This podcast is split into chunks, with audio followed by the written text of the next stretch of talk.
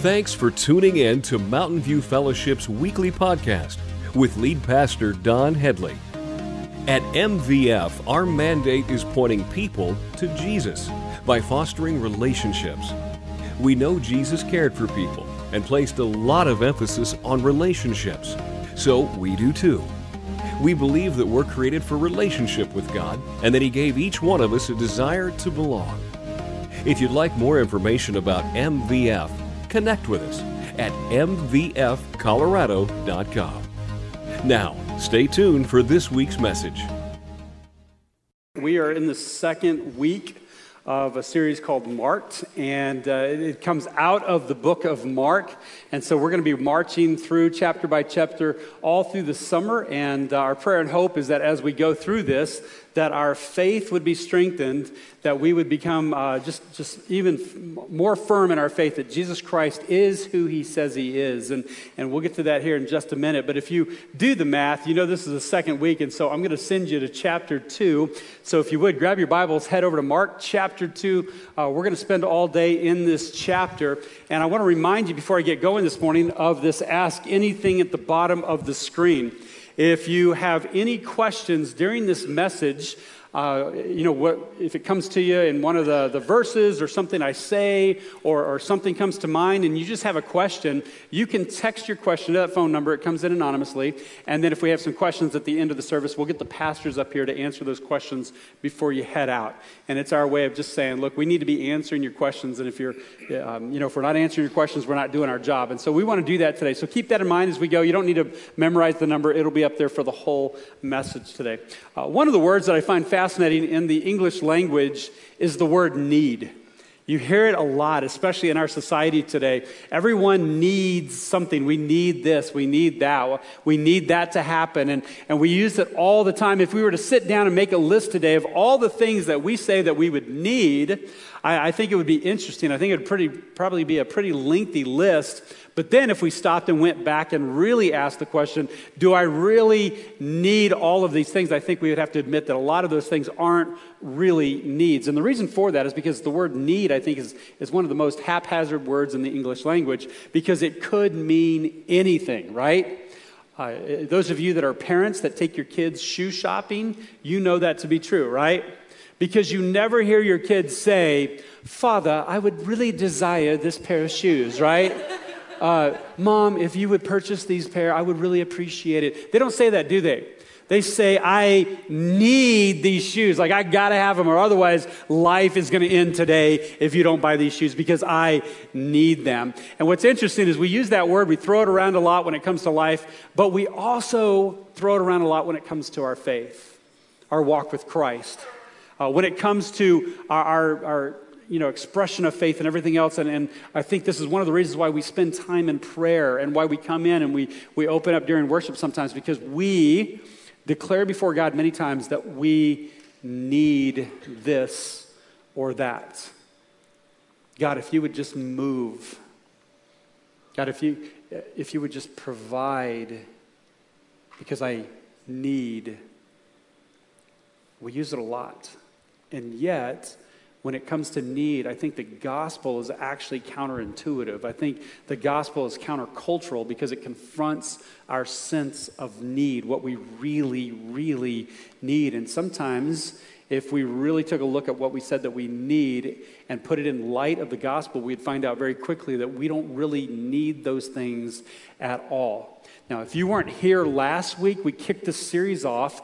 We, we talked about the foundation, kind of a lot of the context and the background of the book of Mark, who wrote it, why it was written, things like that. If you weren't here last week, I want to encourage you to go back and listen to that because we set a lot of foundational work for this entire series. And so go back and listen to that. But let me just uh, share with you if you weren't here, we told you that the entire book kicks off Mark chapter 1, verse 1, it tells you right away what this book is going to be about. It says this This is the good news about Jesus the Messiah, the Son of God. I love uh, John Mark as an author because he just tells you straight up what he's doing. He doesn't hide it. He doesn't, he doesn't kind of like shield it. He just comes out and says, This is why I'm writing this book, so that you might know that Jesus is the Messiah, the Son of God. If for any reason through this entire series, or as you're reading through the book of Mark, you go, why is that in here? Or why did he write this down? All you have to do is go back to chapter 1, verse 1, and you'll realize the reason he did it was so that you might know that Jesus is the Messiah, the Son of God. And then last week we found out right after he makes the statement, he just launches, I mean, he just dives off into the life of Christ. He doesn't he doesn't lollygag around. He just goes right at it and he starts spelling out the, the ministry of Christ, the fact that he was here preaching about the good news of the kingdom of God, that he was demonstrating who he was by healing people, casting out demons. He does a lot of, of miracles, and they're not called miracles when you get to the book of John. John actually calls them signs, which I like better because that's exactly why he does these things. It's a sign to demonstrate who he is. And you're going to see a lot of that in chapter 2. And we're going to handle chapter 2 a little bit differently than we did chapter 1. What I want to do today, and I know this isn't always recommended for public speaking, but it's the Word of God, it speaks for itself. We're just going to read the whole chapter. We're just going to read right through it. And I want you to notice a couple things. First of all, there's several movements to this.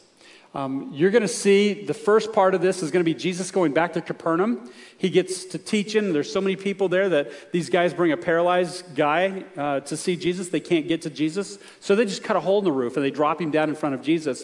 And Jesus does something completely different based on his real need.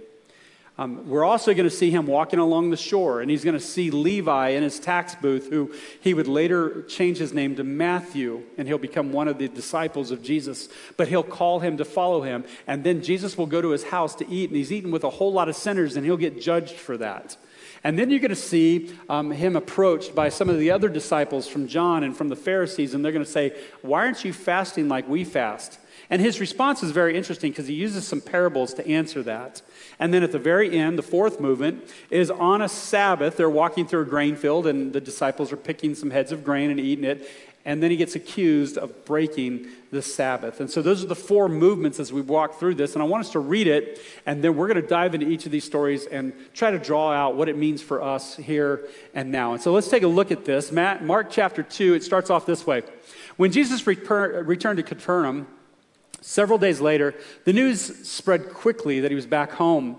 Soon the house where he was staying was so packed with visitors that there was no more room, even outside the door.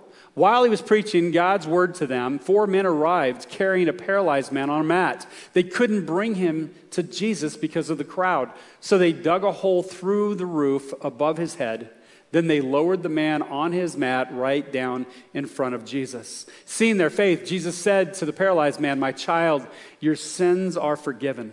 But some of the teachers of religious law who were sitting there thought to themselves, What, what is he saying? This is blasphemy. Only God can forgive sins. Jesus knew immediately what they were thinking, so he asked them, Why do you question this in your hearts? Is it easier to say to the paralyzed man, Your sins are forgiven, or stand up, pick up your mat, and walk? So I will prove to you that the Son of Man has the authority on earth to forgive sins. Then Jesus turned to the paralyzed man and said, Stand up, pick up your mat, and go home. And the man very slowly and labored. No, nobody's going to call me on that, huh? No, isn't this amazing? Like just a second ago, he's paralyzed, and it says in verse 12, the man jumped up, grabbed his mat, and walked out um, through the stunned onlookers. They were all amazed and praised God, exclaiming, We've never seen anything like this before. Movement number two then Jesus went out to the lakeshore again and taught the crowds that were coming to him.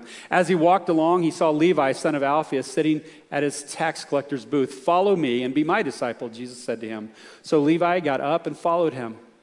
Later, Levi invited Jesus and his disciples to his home as dinner guests, along with many tax collectors and other disreputable sinners. There were, uh, there were many people of this kind among Jesus' followers. I just love that, that tagline right there. It just says there are a lot of people like this that were far from God, that, that were sinners, that were a part of, of Jesus' followers. I love that. And the question is, as a church, are we that way? And if not, why not? But when the teachers of religious law, who were the Pharisees, saw him eating with tax collectors and other sinners, they asked his disciples, Why does he eat with such scum? When Jesus heard this, He told them, Healthy people don't need a doctor, sick people do. I have come not to, to call not those who think they are righteous, but those who know they are sinners. Next one. Once, when John's disciples and the Pharisees were fasting, some people came to Jesus and asked, Why don't your disciples fast like John's disciples and the Pharisees do? Jesus replied, Do wedding guests fast while celebrating with the groom? Of course not. They can't fast while the groom is with them, but someday the groom will be taken away from them, and then they will fast. Besides, who would patch old clothing with new cloth? For the new patch would shrink and rip away from the old cloth, leaving an even bigger tear than before. And no one puts new wine into old wineskins, for the wine would burst the wineskins, and the wine and the skins would both be lost. New wine calls for new wineskins. And then the last movement one Sabbath day, as Jesus was walking through some grain fields, his disciples began breaking off heads of grain to eat. But the Pharisees said to Jesus, Look, why are they breaking the law by harvesting grain on the Sabbath? Jesus said to them, Haven't you ever read in the scriptures what David did when he and his companions were hungry? They went into the house of God during the days when Abiathar was high priest and broke the law by, by eating the sacred loaves of bread that only the priests are allowed to eat. He also gave some to his companions. Then Jesus said to them, The Sabbath was made to meet the needs of, of people, and not people to meet the requirements of the Sabbath.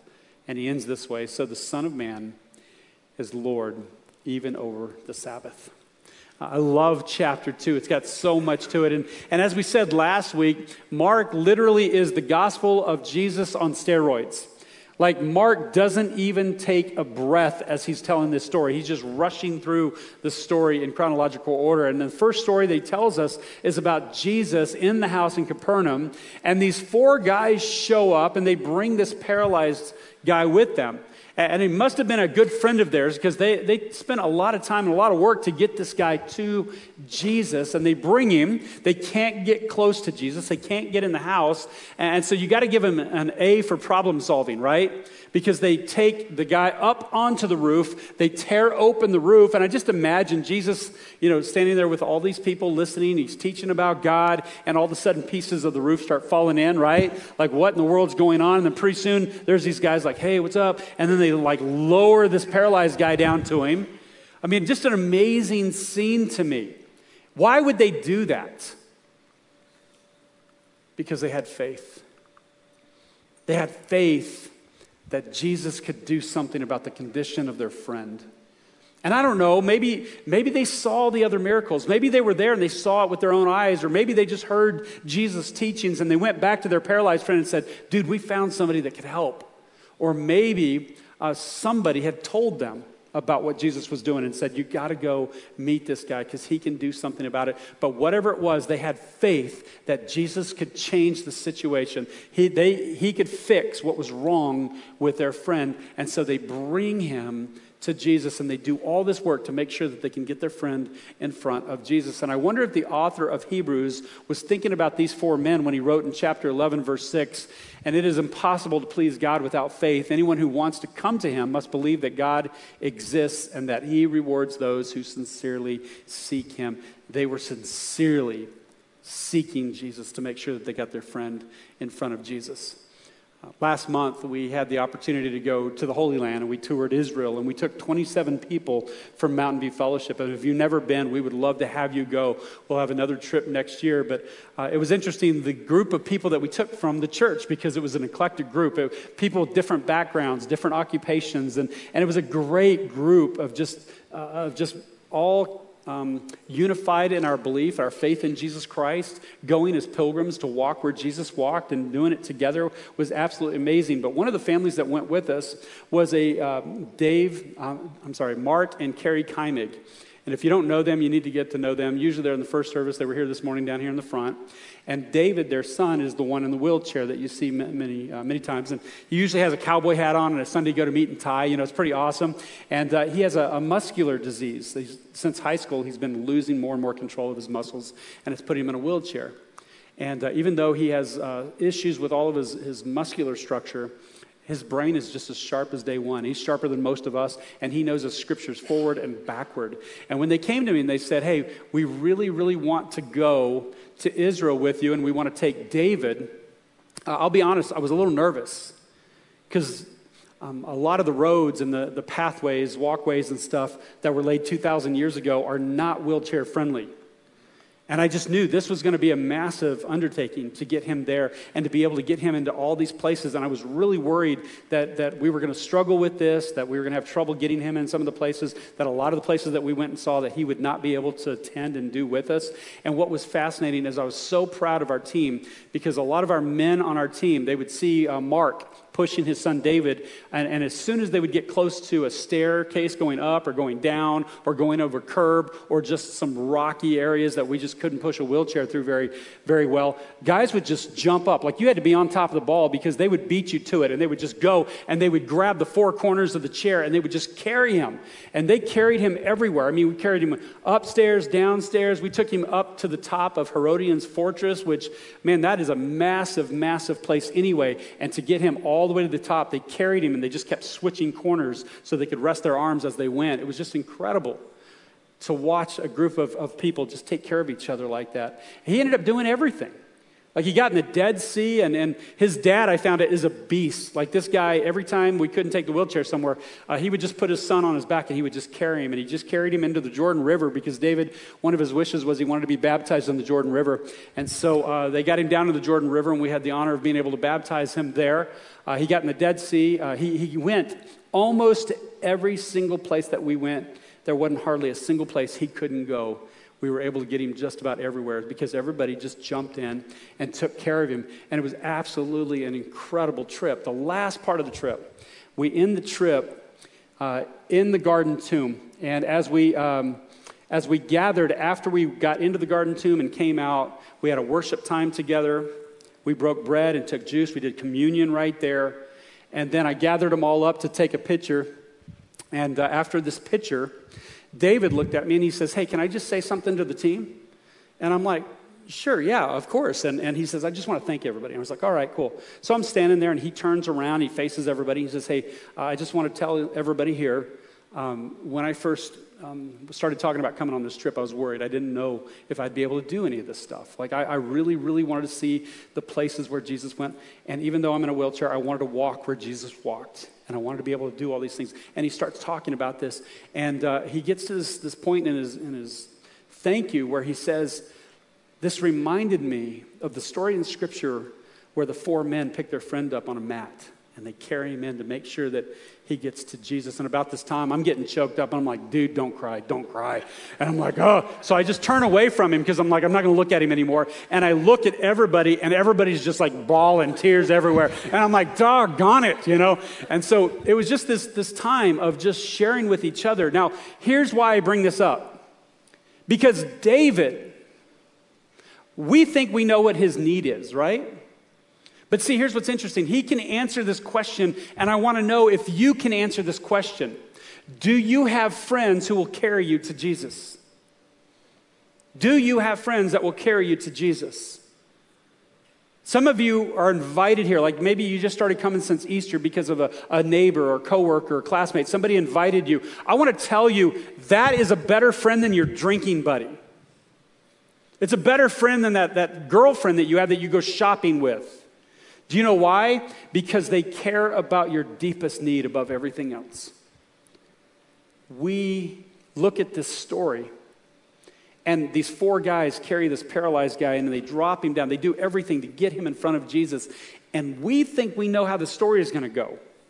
Like if you were in Jesus' sandals, what would you have said and what would you have done? What would you have thought was his greatest need? We probably would have healed him on the spot, but that's not what Jesus does.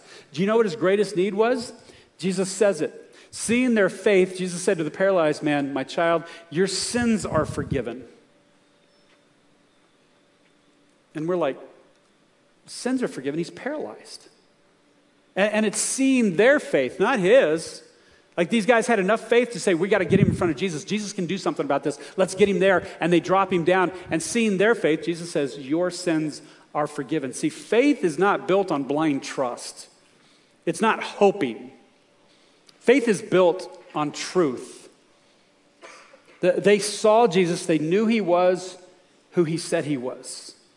It's built on Jesus. It's built on the Word of God. It's built on truth. When you have that type of faith, it changes everything. I love the portions of Scripture where Jesus, it says in the text, he was amazed at their faith. Do you realize it's the only thing he's ever amazed at?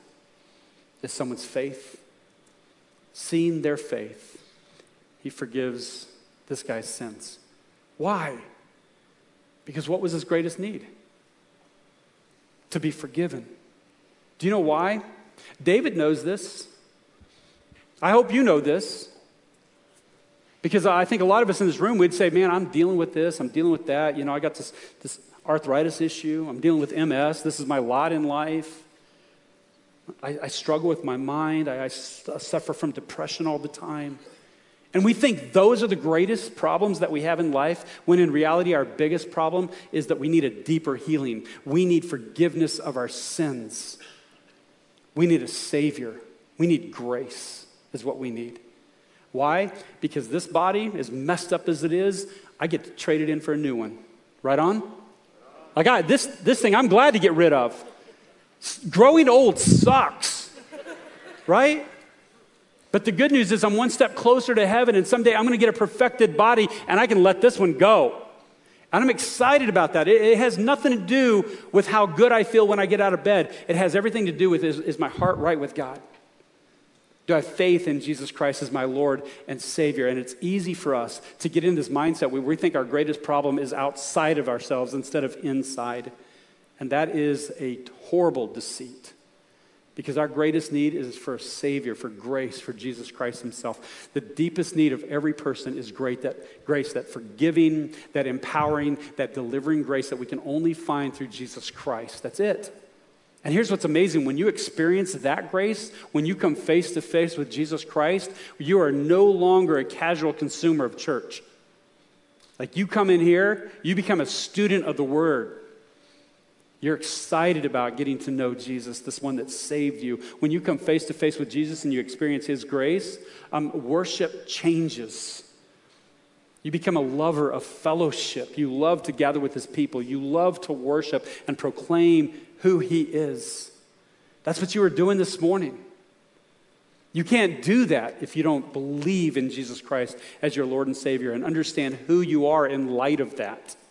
And and if we lack God's grace, then we become no different than the Pharisees. We become judgmental. Look at what they said in verse 7. What is he saying? This is blasphemy. Only God can forgive sins. Some of your translations say, by whose authority does he think he's forgiving sins, right? They're questioning Jesus.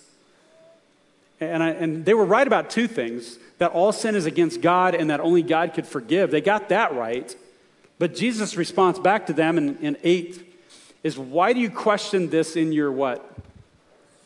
Don't miss this. Because sometimes we think faith is about head knowledge, and it's not. It's about our heart, resolving in our heart who Jesus is. And, and through this series, Mark wants you to know that he's the Messiah, he's the Son of God.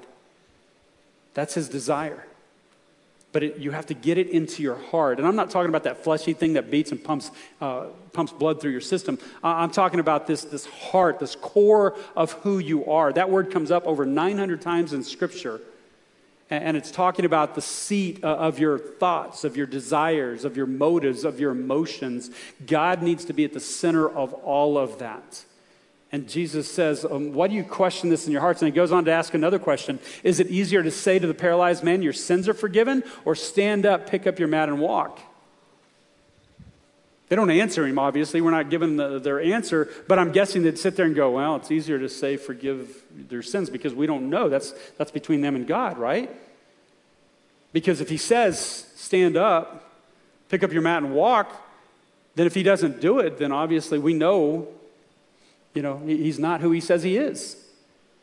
And it's interesting because Jesus says, I'm going to do this so that you know that the Son of Man has the power to forgive sins, even here, right?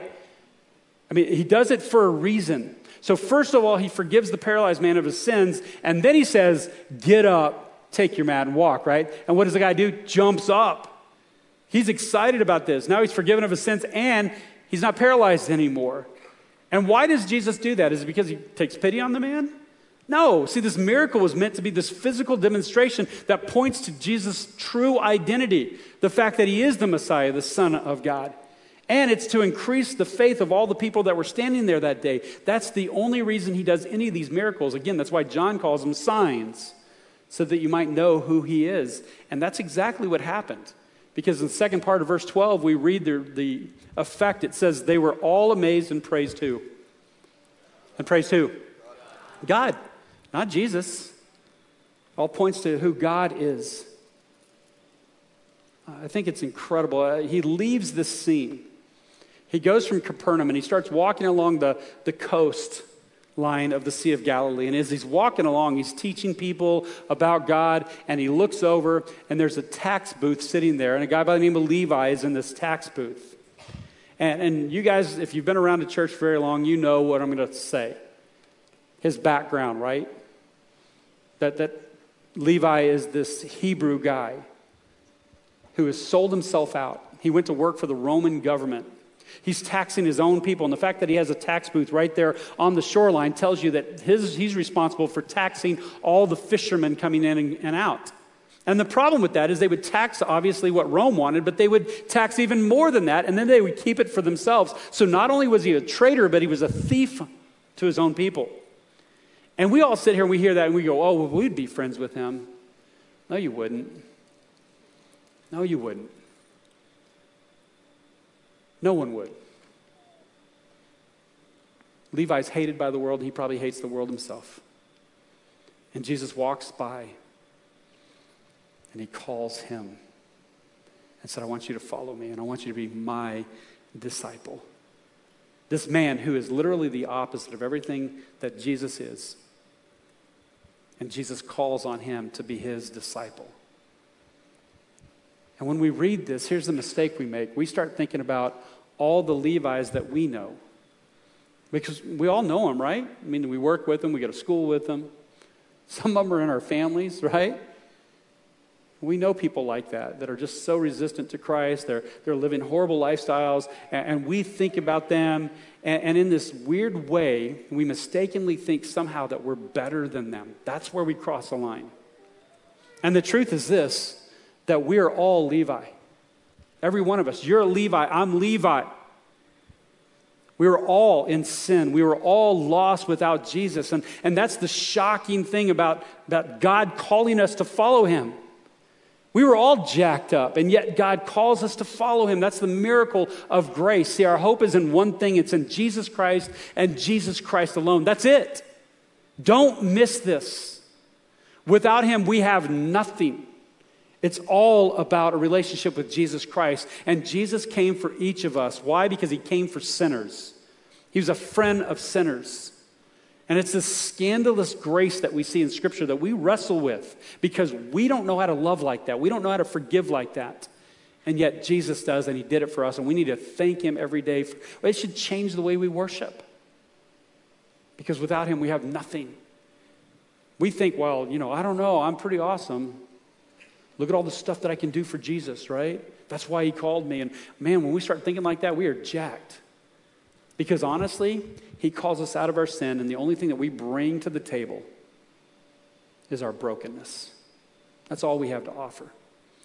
And yet he takes that and he does something absolutely beautiful with it. And that's the greatness of the gospel. That's the heart of the gospel. And the moment we start thinking that we're greater than somebody else or we're called because we're so awesome that Jesus just saw us and said, I got to have that dude on my team, that's when we're so far off track. I love the fact that just Levi just leaves his booth and he follows. Isn't that awesome? He doesn't have any questions. Just, hey, this guy wants me to follow. I'm going to follow Jesus. And then what does he do? What does Levi do with Jesus? He takes him home. Um, there's a message in that for all of us, right? Like some of us, we pretend to be Christians, we call ourselves Christians, but God has nothing to do with our household. Some of us, the, the takeaway today is that we need to take Christ home with us. But Levi invites him to come in, and he wants to introduce him to all of his friends. And we're told in Scripture that his friends are a motley crew, right?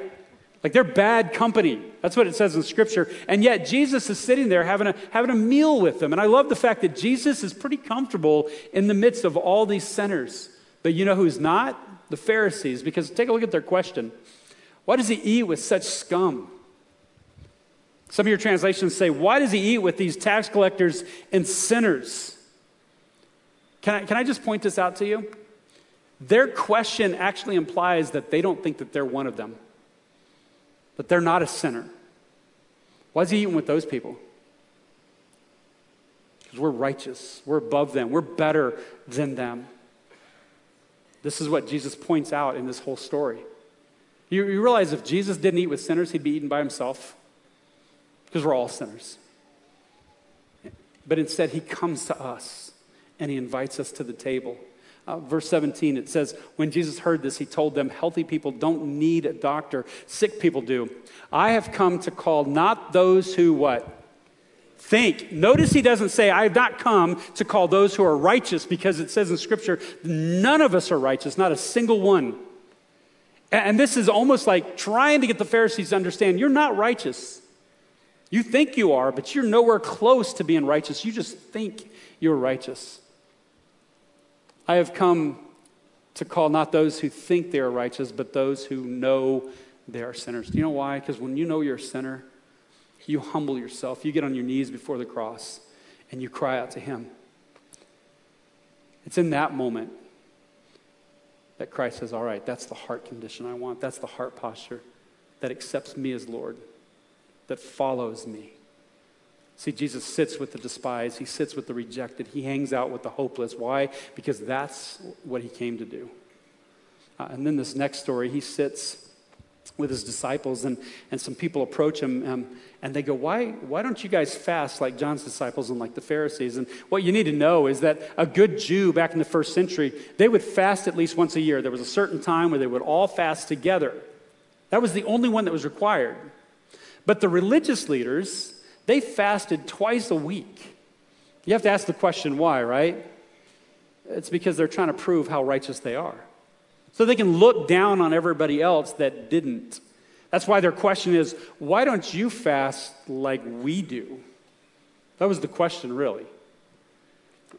Jesus responds by saying, No one's fasting at a wedding. Like when the groom is with you, you're not going to be fasting. Actually, just the opposite. That's the time to celebrate. See, Jesus was right there. The Messiah was in their midst. They were, they were doing ministry, and Jesus' ministry was a reason to celebrate, not fast.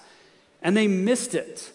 But then Jesus says, um, But there is a time that's coming that's going to change things. He says this in verse 20 But someday the groom will be taken away from them, and then they will fast. This word taken away is actually this, in the original text, it's this violent removal, is what it means. He's already foreshadowing what's going to happen that they're going to come and they're going to arrest him and they're going to beat him and they're going to crucify him. And if you think about what happened to the disciples after that, they did fast, didn't they? They did mourn. And then on the tail end of this, he tells two parables. Uh, the first one has to do about old clothing being patched with new cloth and, and new wine and old wineskins. And really, what he's saying in this moment is hey, this new system, or this old system, it's not going to contain what I'm going to do. Like everything you've been practicing and doing, um, I'm getting ready to go to the cross. I'm going to give my life. I'm going to come back from the grave. I'm going to establish a new covenant in my blood, and it's going to change all of the rules. It's going to change everything that you know to be true. And, the whole parable about the clothing and the wine represents this new reality of God's kingdom that's going to come. And the way of salvation through faith in Jesus Christ is not going to be compatible with the old sacrificial system. They're not going to need to make sacrifices anymore. He will be the sacrificial lamb. He'll take care of all of that. And he's saying none of that is going to be needed. It's all going to go away. And yet, when you take a look at the book of Acts, what are they doing? They're trying to, they're trying to squeeze Jesus into what they're already doing. No, you still got to be circumcised. No, you still have to observe these laws. No, you still have to do that. And the disciples find themselves running around all the time going, No, you missed it. Jesus changed it all. He is the focal. He's not, he's not something you add on, He's the center. And, and there's a lesson in here for our lives as well, because here we are in 2023. We have all this knowledge and wisdom, and yet what do we do? We try to live our own life and we just try to add Jesus to it. He's just an add on. And I would say to you, you're doing it all wrong. You're doing it all wrong. This next story that wraps up this chapter. Jesus is walking along with his disciples, and they're picking grain out of somebody else's field. And by the way, there was nothing wrong with that because Deuteronomy 23 told them they could. So they weren't breaking any of the written law. But yet they're being accused of breaking the law. And, and you got to ask the question well, which law are we talking about here? And the, the answer to that is the fact that the Torah, when you get to the Torah and you're going through, when you get to Exodus, Leviticus, Deuteronomy, we're given all the laws. And that's what they were supposed to be following. But by the time we get to the, you know, when Jesus arrives on the scene, the Pharisees had been taking all these laws and they've been trying to apply it to life. Like, what does it mean when I get my donkey falls into a ditch? What do I do on Sabbath? You know, and they're having these discussions. And from that, they added another 613 laws. And it was so oppressive that nobody could keep all the laws. And those were not the written laws, those were the oral laws. And I find it fascinating that later on, Jesus would actually say, Look, my yoke is easy and my burden is light. Referring to this, like, you're just living your life by laws, not a relationship. It's all about religion. And what I want is a relationship with you. And they're saying, Look, why are you breaking the Sabbath? They're talking about one of the oral laws. And Jesus responds here in verse 27 The Sabbath was made to meet the needs of people and not people to meet the requirements of the Sabbath. Like you missed it. It was about people, it was about a relationship with God, and yet you've made it all about the law. And what he's saying is don't make your faith about religion, don't make your faith about law. Make it about a relationship with me. Here I am standing in front of you, and you're missing it. You're more worried about the law.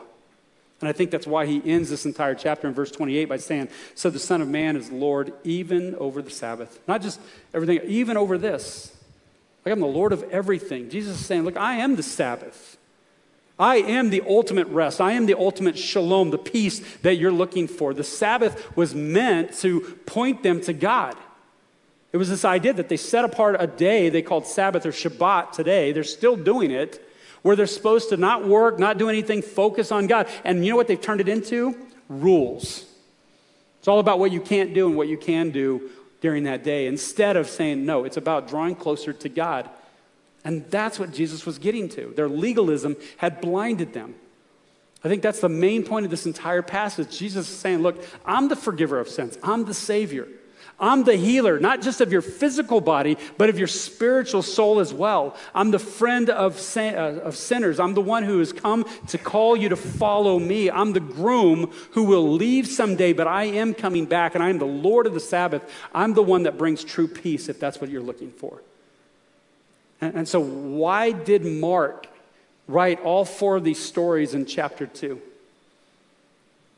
So that you would grow in your faith and know that Jesus Christ is the Messiah, the Son of God. Let me pray for us. Heavenly Father, we thank you for your word. We thank you for um, just the fact that even 2,000 years later, we have the opportunity to sit and read through this and, and have our faith increased in you, Lord. I pray that you are doing a work in all of our hearts, that you are showing us that your word is true, that it's dependable, and that you are who you say you are. Uh, Lord, for those in the room that don't know you yet, I pray that they wouldn't leave here today without receiving you as Lord and Savior, just committing their life to you. God, because we know um, the most important thing, our greatest need, is to be forgiven of our sins, to have a Savior. Because without you, we have nothing. But Lord, with you, we have nothing to fear. And so, Lord, we thank you for your word. We thank you for today. We just ask that everything that we do and say, just bring glory and honor to your name. We pray this in the name of Jesus Christ and all God's people said. Amen. Amen.